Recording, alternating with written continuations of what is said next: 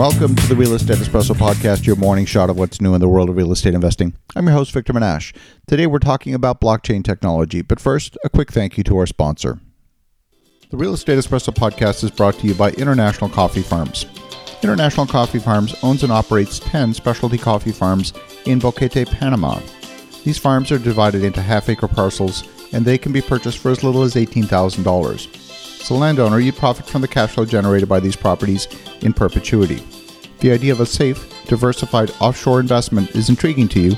Check out International Coffee Farms at internationalcoffeefarms.com.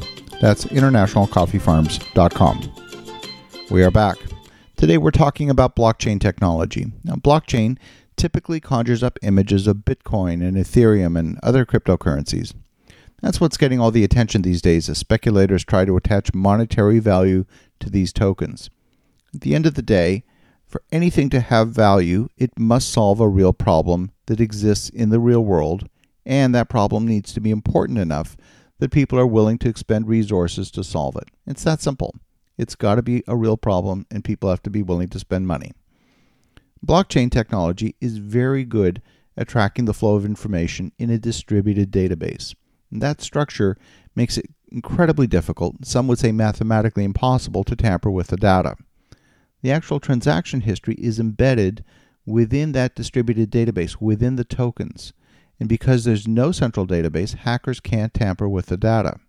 That makes the technology very robust for maintaining information in the open where transparency is important. One problem that exists in the real world is bank to bank transfers. They're incredibly slow, inefficient, and costly. And that's a problem for bank customers. Now, I wouldn't assume it's a problem for the banks. They kind of like things the way they are. When things are slow, it makes it possible to charge higher fees for wire transfers. And Swift manages the global bank to bank network, also makes very good money on each transaction. The perception in customers' minds is that more work is being done when transactions are slow. Banks also like that it's slow for funds transfer into a destination account. Because while those funds are floating in midair, the banks get to earn daily interest on the money that's stuck in transit. Now, one cryptocurrency is called Ripple, that's spelled R I P L, was created to provide a faster, lower cost alternative to the SWIFT network. A number of banks have jumped onto the bandwagon. Eventually, fast, reliable, and cheap will win over slow and expensive. Another important use of blockchain technology is food safety. When lots of ingredients go into a product, it can become incredibly difficult and slow to isolate the source of a problem when contamination enters the food supply. Walmart recently issued a letter to its suppliers requiring its direct suppliers of lettuce, spinach, and other greens to join its food tracking blockchain by the end of January 2019. Walmart's also going to mandate that farmers, logistics firms, and business partners of these suppliers join the blockchain by September 30th of 2019. The push comes after 18 months of testing the blockchain system developed by IBM. Tests to trace berries, mangoes, baby food, chicken, and other foods on the IBM Food Trust blockchain have produced a more complete view of the food system than any of the government mandated food regulations.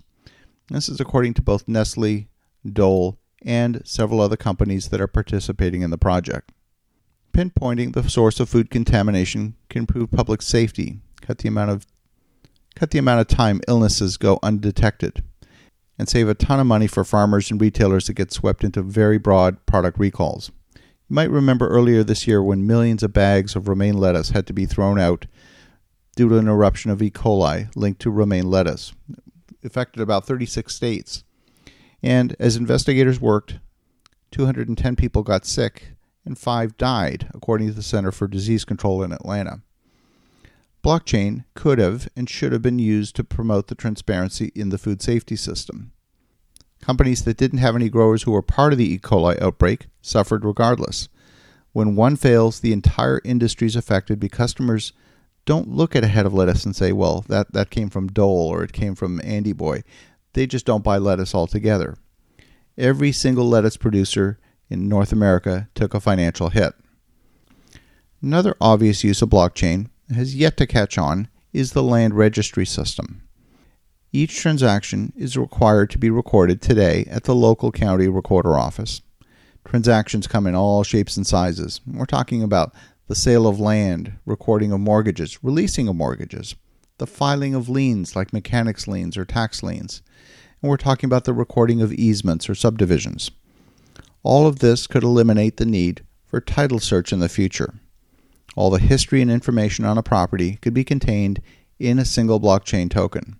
It will require a tremendous amount of political will to change the system, and a lot of people who make a living searching title will have their job scopes redefined.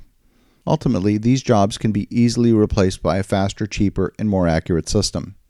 That would be solving a real world problem that exists in the real world. When people try and tell you that blockchain's about profiting from Bitcoin valuation, take a step back and ask yourself what real problem is being solved. In the meantime, have an awesome day. Go make some great things happen. We'll talk to you again tomorrow.